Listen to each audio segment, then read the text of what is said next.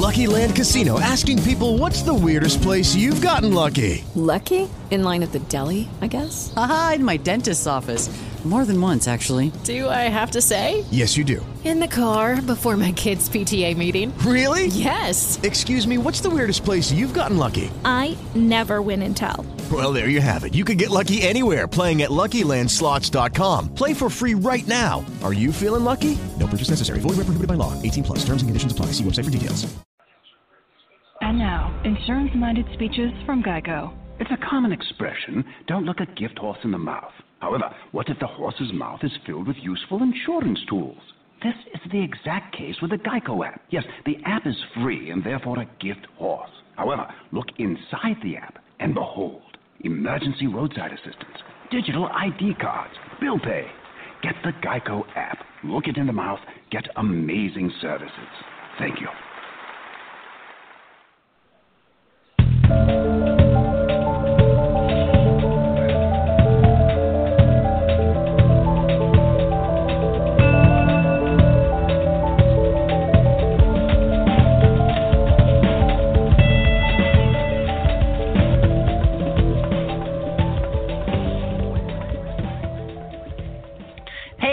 everyone, and welcome to Crime Wire. Um, this show is going to be a little bit different because our host, the esteemed Dennis Griffin, is not with us today. So I'm going to be your co host. I'm Delilah Jones from Imagine Publicity. Um, and I'm usually the co host each week, but uh, with Denny being out, we're going to wing it on our own. Uh, we've got a really interesting and very informative um, episode for you today. We are speaking to Rachel Oefelein from um, DNA Labs International, and she is going to really go into in depth and explain what their company does and, and certain aspects um, of what DNA technology can do in the solution and resolution of crimes out there. Um, DNA Labs International is a woman and family owned and operated private forensic DNA lab. Um, they specialize in forensic DNA analysis for law enforcement agencies, attorneys, and government forensic labs. Rachel, welcome to Crime Wire. And for the for the sake of our listeners, can you give a little overview and background of your company? Yes, no problem. Good morning. DNA Labs International does primarily forensic casework. We do have some private cases, and we do specialize also in cases for defense attorneys as well as doing case reviews of other forensic laboratories' work. And for the most part, we get crimes uh, submitted to us, cases where we got evidence brought in by detectives or shipped to us from agencies all around the country and really all around the world. We work with eight Caribbean nations as well. And we process that evidence here at our crime laboratory, report our findings, and on occasion get to testify in court as well to present our findings. That's great. And uh, you say you're a woman owned, family owned company. How does that work out for you? Yes, it's definitely all in the family here. Our president uh, is Kristen Charlson, and her daughter, Allison Nunes, is our chief operations officer. Uh, her other daughter also works as our evidence custodian here in the laboratory. And forensics in general is just a woman business. There's not very men here. We have very few. We always joke only a few Y chromosomes in the laboratory. Uh, it tends to be a more woman dominated business.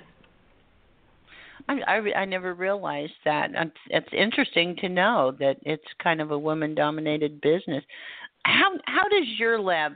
It, how does it differ from most of the other labs out there, or the the government um, the government-run labs? Do you operate any differently, or um, is there an advantage? Is there an advantage to coming to you rather than? Uh, there's definitely an advantage to being private. We have more tools at our disposal. I'm very lucky that if I attend a conference or a seminar and I see a new technology that I think could be useful in casework, I can go to my bosses and say, hey, I think this is a good idea. I think this could help us solve cases. What do you think? Can we bring this online? Uh, we have less red tape to cut through than a lot of government laboratories.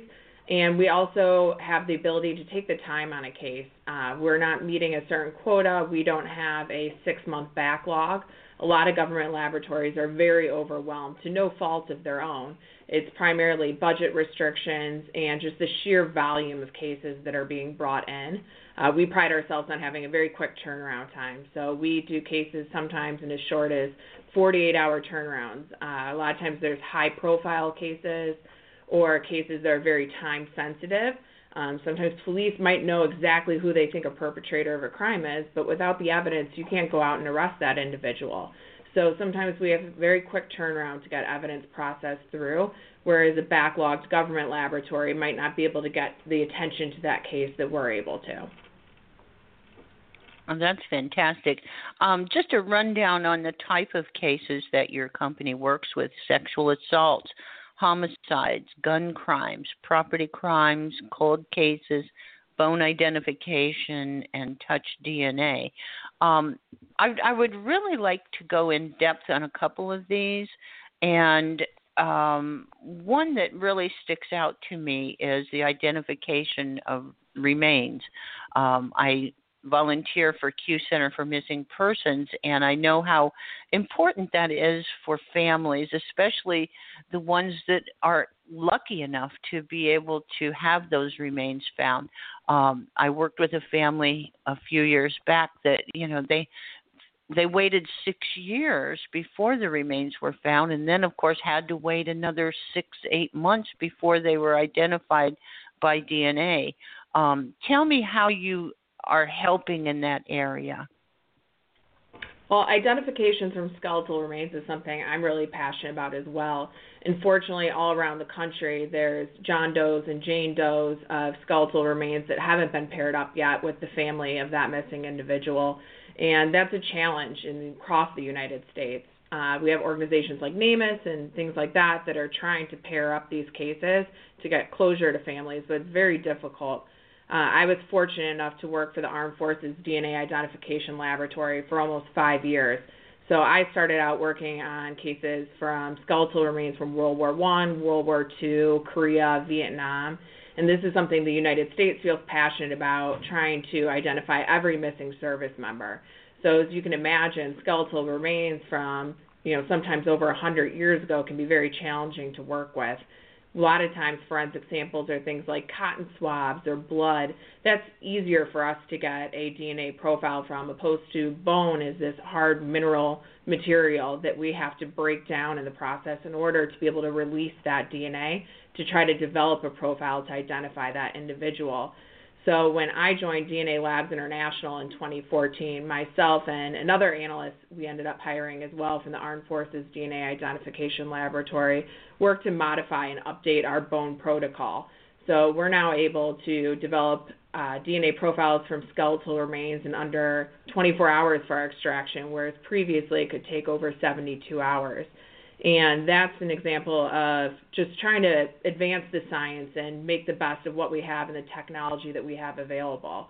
Not many laboratories in the United States have successful bone protocols. Uh, the Armed Forces DNA Identification Laboratory, is one of the best. University of North Texas as well. However, the Armed Forces primarily take military cases, and University of North Texas is overwhelmed by submissions across the United States. So we get bones submitted to us now from all over the U.S. as well because we're able to process these uh, remains quicker. If you have families that have been waiting decades for answers, uh, why make them wait any longer? We can try to turn that around um, a lot of times in two weeks, four weeks, depending on the case, and try to bring closure and identification for the individuals involved. That's fantastic. Can you can you explain maybe a little bit? I'm just playing, you know, Joe Public out here that really doesn't know that much about DNA technology. And I guess, you know, the first time our country really got into DNA knowledge was the O.J. Simpson case, of course. But what has happened? What has improved in the technology, say from from that time or even before till now that you're able to process quicker and, and get answers quicker? A lot of it has to do with the sensitivity of our systems. So originally, we were looking at much larger fragments, and uh, we talk about kind of like the ice age of, or the stone age of DNA testing, where we were doing these methods that took days and days and days, and you had to have very high quality samples in order to be able to develop a DNA profile. Now we're able to develop DNA profiles from sometimes as small as a single cell from an individual.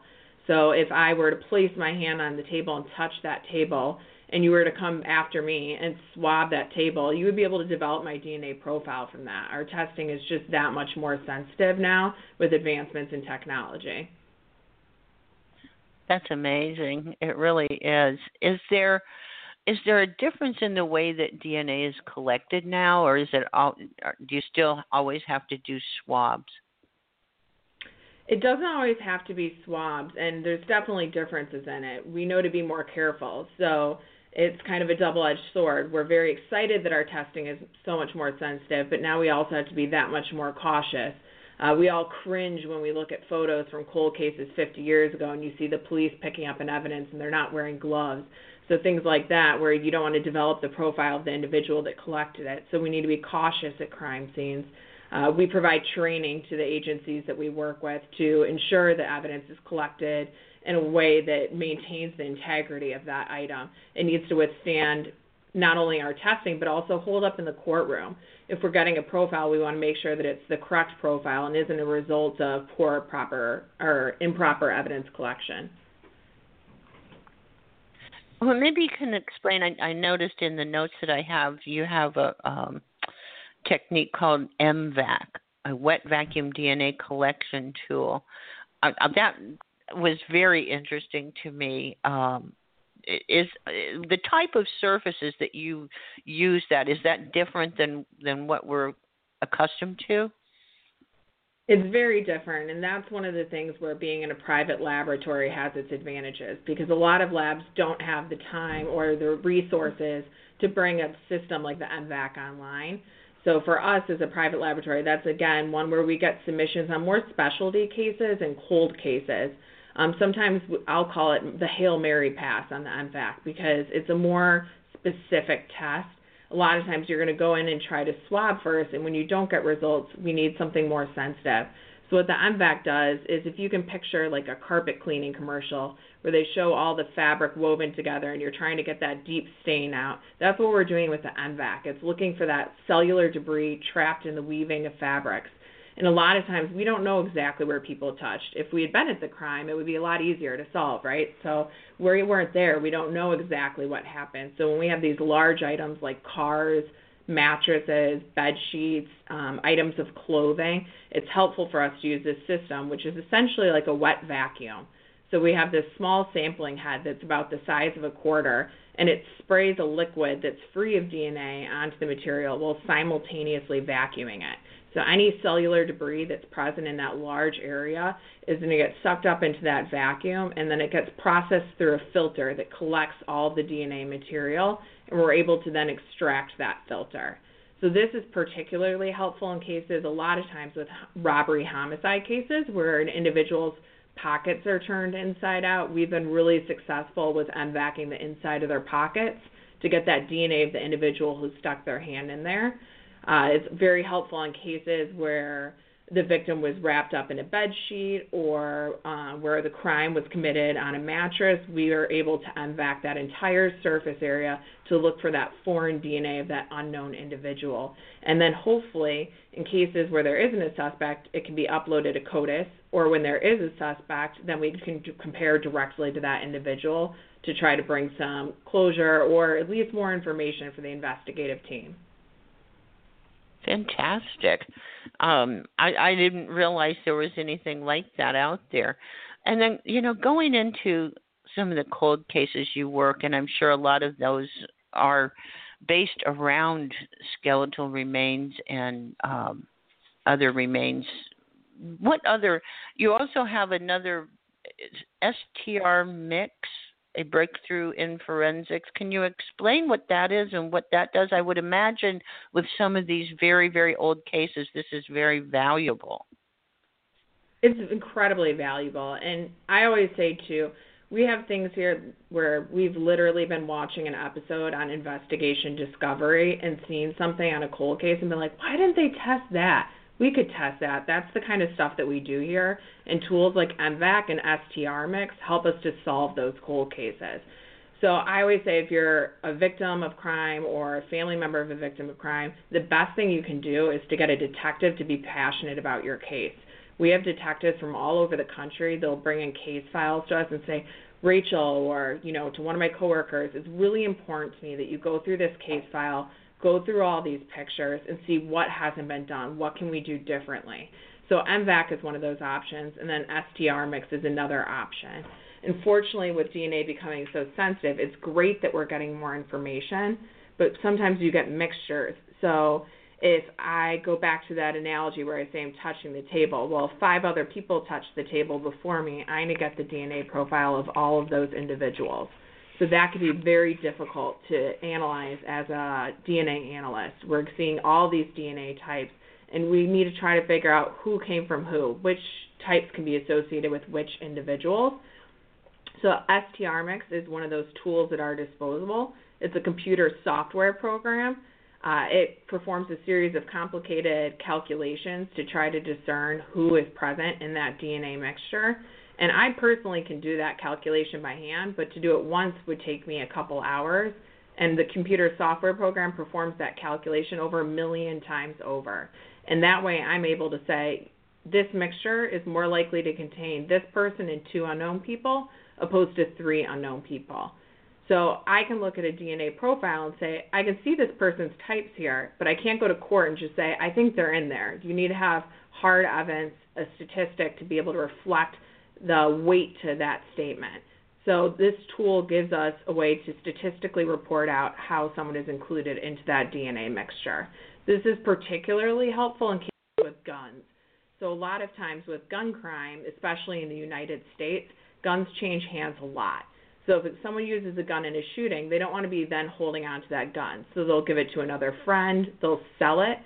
Uh, a lot of times, convicted felons, because they're not allowed to be in possession of guns at all, will have their girlfriend hold on to the gun for them. So a lot of times with gun profiles, we get four or five individuals on that gun surface. So whereas in the past we would say this is an inconclusive mixture, I can't make any conclusive statement about who is present in this mixture. Now we're able to go back and say, no, this individual is here, and this is how likely that they're there. Well, that's uh, it, it's to me it seems like a needle in a haystack or putting together a ten thousand piece jigsaw puzzle, and uh, it's it's I'm just amazed at the tools and and the technology that are available now. And what um who has access to your services? Is it do, do would a family need to have their detective go, go to you, or a, maybe a private investigator? I'm sure they're not going to go themselves, but what's the process of of maybe the chain of command is even a better word to get that DNA to you? We do work with detectives and private investigators, um, and we do take on personal cases. However, it's important to remember that the evidence is with the police. So if your loved one was involved in a crime, that evidence is going to be at the police station. So you need the detective that's in charge of that case to submit it. However, things like pressuring in social media or the public and getting attention to your case in the media is going to put pressure on that detective to submit that case. And we can accept a case from anywhere in the world. So once that attention is brought to your case, anyone can submit the evidence to us from the law enforcement field. Fantastic. And I I you know, again, I like to come from the view of the public who doesn't know anything about this so that we can get those questions answered. Um, let's switch gears a little bit and talk about the sexual assault kit backlog or rape kit backlog. I think, you know, this has been an ongoing issue uh, nationally for several years now. When was all of this backlog discovered? I I think it's been kind of a known secret in the forensic field and the law enforcement field for a long time. However, it wasn't until just this past five years that the sexual assault kit backlog started to be counted. So we all knew that there was these vast amounts of sexual assault kits that weren't being addressed um, around the United States. However, no one knew the sheer quantity. Now they're estimating that somewhere over 400,000 sexual assault kits remain untested in the United States, and a lot of that number has gone down. Um, unfortunately, a lot of evidence vaults and really old cases, it's difficult to even count this. You need resources to even determine the total number of kits that have gone untested. So that alone needs funding to determine the number. So we now think it's somewhere over 400,000. We don't know exactly the precise number. We may never know. What we do know is that that number is going down. And part of that is private laboratories like DNA Labs International working with agencies. Uh, we help agencies to file their grant paperwork, to get the funding necessary in order to be able to submit those rape kits to us. As I mentioned, science is getting better. So for us, sexual assault kits is one of the more timely pieces of evidence to process. It takes much longer. There's additional uh, testing that goes along with sexual assault kits, opposed to just taking a swab forward from DNA from a touch sample. So we've now made advancements here where a lot of this is done on robotic platforms to make us able to get through this testing quicker. We work with agencies to try to get the funding that they need to. Millions and millions of dollars of funding was made available to states all across the U.S. this past year to help them to get through their backlogs. And it's unfortunate now that we're seeing as these cases are being processed and these DNA profiles are being entered into CODIS, all these repeat offenders are being discovered. So these are kits that should have been tested years ago. And hopefully, in the coming years, we're going to clear that backlog and keep it cleared.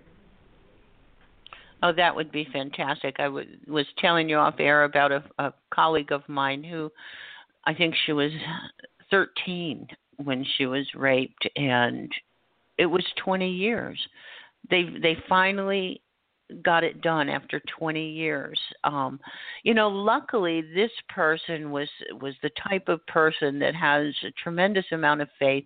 She was able to turn this whole um experience around to a positive uh, fight, more or less, because she's been out there in the front lines with other sexual assault victims, and you know, created her own organization and speaks to the media and so forth. So, uh, you know, I, I like to think that she had a part in bringing this to the attention of um, of our government. Um, it, it's just something that to me is, is, is totally disgusting. I mean, to to go through this experience to begin with for a victim is is horrendous and very traumatic, and then to wait 20 years to find out who the perpetrator was, and then to find out they've been out there committing crimes all over the place. So so much can be prevented. Um, you know, had this not happened, but you know, it is it is what it is now, and um, I'm glad that we're working on correcting it and getting them up to date. Um, you know, maybe you can go into it a little more in depth as far as um, how the how this impacts victims.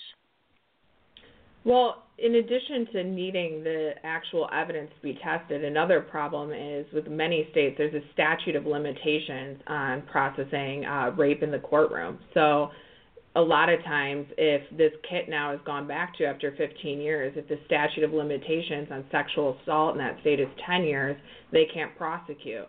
So now we're going back to all these backlogs from cases that were never tested, and they might know who the perpetrator of this crime is, but nothing can be done about it because it's exceeded the statute of limitations. So, in addition to needing funding to get through these kits, and not only to get through them, but to make sure we don't develop a backlog again, people also need to be talking to their senators and their representatives about changing the law to remove the statute of limitations on sexual assault in every state in the United States. Oh, I totally agree, and I'm I'm just really pleased that it did come out. The information is out there, and that we we really are doing something to correct it. Um, going into another aspect of what you do. Uh, I think one of the things that fascinates me that I first heard of was touch DNA, and I think you you did touch on it a little bit with the touching of the table thing. But how complex is that, and how how sensitive does the equipment and everything have to be to be able to collect a touch DNA sample? It's incredibly sensitive. We can now develop DNA profiles from just one to two or three cells uh, from an individual. So as we touch everything throughout the day, we're leaving traces of ourselves from the oils in our hand, from the skin cells that we shed, on all the items that we touch throughout the day. And I talked a little bit about gun crime. It's probably one of the best examples of touch DNA because in that case, unless the weapon has been involved in cases like situations where someone's been pistol whipped or something like that, it's primarily touch DNA samples from the individuals that have handled that gun. So in cases like that, we want the best testing possible. We want to be able to interpret those mixtures. Um, you look at like examples for Chicago they believe that over 1,400, just around 1,400 individuals are responsible for all of the violent gun crime in Chicago. So Illinois is an example of a state that does not have STRmix online like we do, and many states don't. We're actually the fifth laboratory in the United States to validate validate this computer software program. We are the first private laboratory in the United States to uh, validate this program as well. So because this is a newer science, we have to give the government laboratories the time and the funding to be able to catch up. But in the meantime, they can utilize a private laboratory so that these cases don't go unsolved. So if we go back to the situation in Chicago where you have these 1,400 individuals that are handling guns, almost all gun profiles are DNA mixtures in the United States. So when you look at some other countries where it's more difficult to get a hold of a gun, someone might hold on to that gun for life. Those are amazing DNA samples. That's that's easy for the DNA analyst, right? We get excited about those cases because single source, beautiful profile. However, in the United States, it's very easy to get a gun. No one feels the need to hold on to them, and it's the opposite. They don't want to hold on to a gun that's been used in a crime, so they're passed around. So in those cases, we're now seeing mostly these complex DNA mixtures. So when you look at violent crime situations like Chicago, New Orleans, LA, and things like that, it's critical that they have software programs that are able to deconvolute these really complex DNA mixtures. Otherwise, all that evidence is wasted. There's no point in even testing some of those profiles because the chances are you're just going to get a DNA mixture you're not able to report out. So we have agencies that'll say, I've got this DNA mixture. There's at least four people in here. I think I can see this person in it, but I can't do anything about it. What can you do? So we can either then go back and test the remaining evidence from that case, or a lot of times they'll send us the actual DNA extract and we'll reprocess that extract in our laboratory, make the necessary comparisons, and report that out. Again, it's just amazing. Is there like particular cases that you maybe get personally attached to. Uh, so rather than just you know testing the DNA, sending in the results and forget about it, are there any cases that you just kind of follow through on? Uh, personally, I try not to. You have to be removed from the casework to an extent because if I absorbed the impact of the victim story from every sexual assault I process, I would probably go crazy and retire at like 32. So you have to have removed. I need to be unbiased. Um, I don't want to look at evidence and have any, uh, you know, desire for the case to go one way or the other. Uh, however, as a professional, there's cases that I do enjoy more. I enjoy more difficult cases. I prefer cold cases a lot of times because I like looking for that needle in the haystack that you mentioned. I like being able to find what no one has noticed before or testing a piece of evidence no one thought to test before. So for me, I like the challenge. Uh, so I prefer cold cases or really old cases. Uh, but that's just me in particular. I've worked with skeletal remains a lot, so I love working on bone cases. Um, there's definitely like a sense of gratification when you're able to get a DNA profile that someone's tested before and wasn't able to get anything. So I do enjoy, especially since we've developed our bone protocol and made adjustments since I've moved to this laboratory. Um, it does give me job satisfaction to be able to say, look how great these results are now because we've made these modifications. So on that element, I do get more like personally invested in the challenge of the casework, but not the individual cases. I see. Well, how many how many of these cold cases do you think that are out there that that maybe have been tested once and kind of put into the back of the drawer of the file cabinet um, and how and how and what way can we get them to bring them out of the back and start bringing things, uh, you know, maybe you like you say the DNA's already been tested, but nothing was found, but now maybe we can. Um, do you think there's a big backlog of that as well? There's a huge backlog for that, and part of that comes down to funding and also just understanding the science in the field. So forensics is constantly changing. I'm blown away every time I attend a conference and see what new testing is becoming available. If you're a detective, you should be resubmitting your case every five years the science dramatically changes from every couple of years. So every five years, you should be resubmitting that case, or at the very least, contacting a forensic analyst and saying, "This is what I have. What's new? What can we do?" We can always go back to it. The testing always gets better, so it's definitely worth revisiting these older cases. Um, also, if you're working with a state laboratory that didn't have certain testing available, reach out to a private lab and see. We do free case consultations. So I get calls all the time from detectives around the country that want to know, I have this case, this is what's been done before, is there anything different that you can do? And I can let them know, and we'll be honest and straightforward with them and say, you know, sometimes there isn't anything you can do. If you had one piece of evidence and there was just simply no DNA there, there's no DNA there sometimes. But a lot of times there is something else we can try and there is something else we can do. And if we can't this time, try me again in five years and we'll have another look at it. We have a lot of cases that have now been up to 15 submissions on it from older cold cases because the detective keeps coming back to that. And a lot of times we do end up getting something. So it's worth resubmitting or at least having that conversation with a DNA analyst to see what your options are. Well, what would you say to, you know, a desperate family member who's been trying and trying to to get something over the years on on a missing persons or an unsolved homicide case? Um, and and perhaps they have a good detective, perhaps they don't, because I, it, you know, my experience has been both ways. Um, what kind of persuasion, I guess, should they use with their detective, or if they even wanted to pay for that themselves, what kind of expense would they be looking at? It, for the most part, needs to be coming through your local law enforcement agency. So the key is having a detective on your side and having someone that feels passionate about your case. Uh, the nature of law enforcement is that good detectives get promoted, right? So they move on. So unfortunately, a lot of times, if you have these old cold cases, the chances are you don't have the same detective. So five years down the road, someone else might pick up that case. So following up, finding out who's in charge of your case, what status your case is in, is what's the most important, and getting people to care about it. Uh, things like Facebook and the news are crucial to cases that sit untested or with little to no attention on them. So if you can get the media to be passionate about it, that's going to put pressure on your local police department, and then your police department is going to seek out and see what can be done for that case.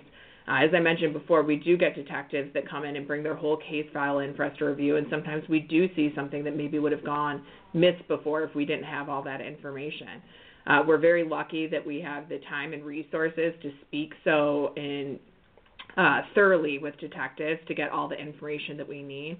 We have a great team here that'll reach out to find all the little details that make the difference sometimes.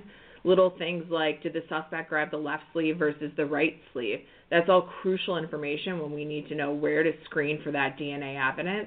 So having the ability to talk to law enforcement is helpful with that. And if you have a detective that's patient and passionate about your case, they're going to talk to us too because they're going to want those results. Excellent.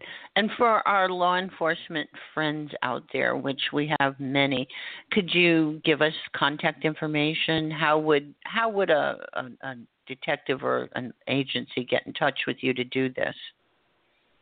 Yes, no problem. We love hearing from law enforcement. They can call us anytime. The phone number at our laboratory is nine five four four two six five one six three. They can also check out our website online at dnalabsinternational.com. Uh, we are on Facebook as well, and we can be emailed at info at dnalabsinternational.com as well.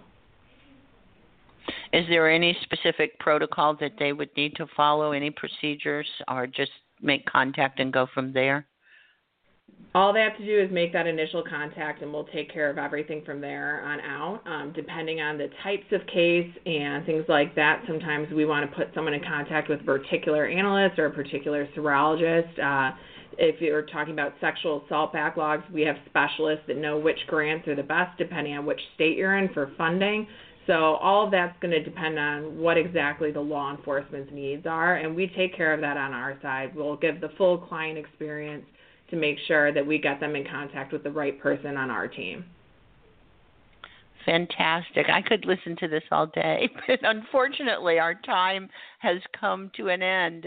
Um, I really want to thank you for, for taking your time out of, I know your very busy schedule to, um, to appear on here with us and um, I hope that maybe in the future we can have you back again and, and maybe go even more in depth in some of the specific things that you do. Um, that would be wonderful. So I'd like to, uh, with between Denny and I, keep in touch. Yes, definitely. We are happy to talk to you, and we love getting information out there to the police community and uh, victim advocacy groups and anyone in the public that's willing to listen. The information is key. Where where exactly are you located? We're located in Deerfield Beach in South Florida, just north of Fort Lauderdale, Miami.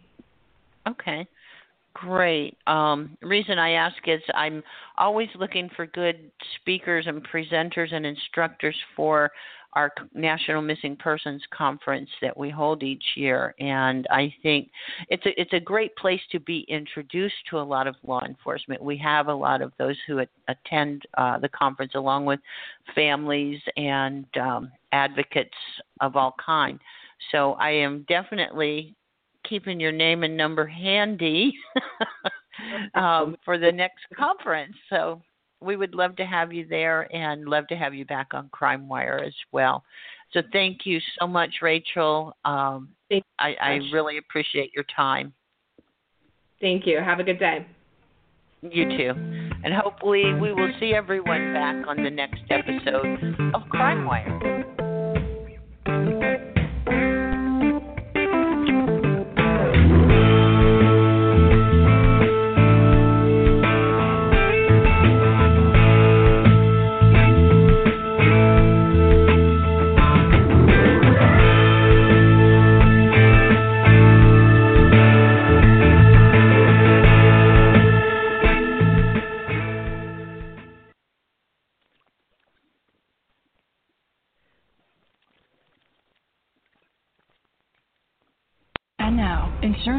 Speeches from Geico. It's a common expression don't look a gift horse in the mouth. However, what if the horse's mouth is filled with useful insurance tools? This is the exact case with the Geico app. Yes, the app is free and therefore a gift horse. However, look inside the app and behold emergency roadside assistance, digital ID cards, bill pay. Get the Geico app. Look it in the mouth. Get amazing services. Thank you.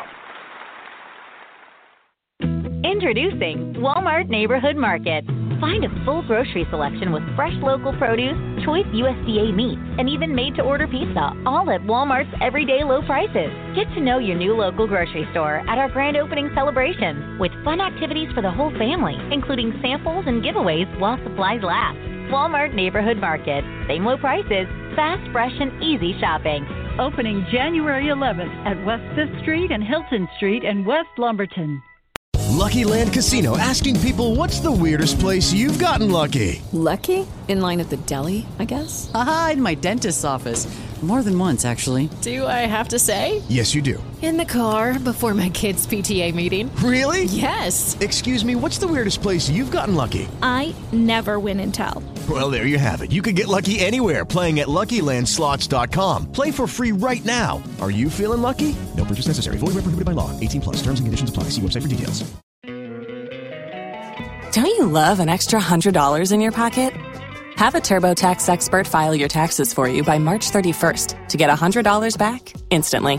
Because no matter what moves you made last year, TurboTax makes them count. That means getting $100 back and 100% accurate taxes only from Intuit TurboTax. Must file by 331. Credit only applicable to federal filing fees with TurboTax full service. Offer can be modified or terminated at any time.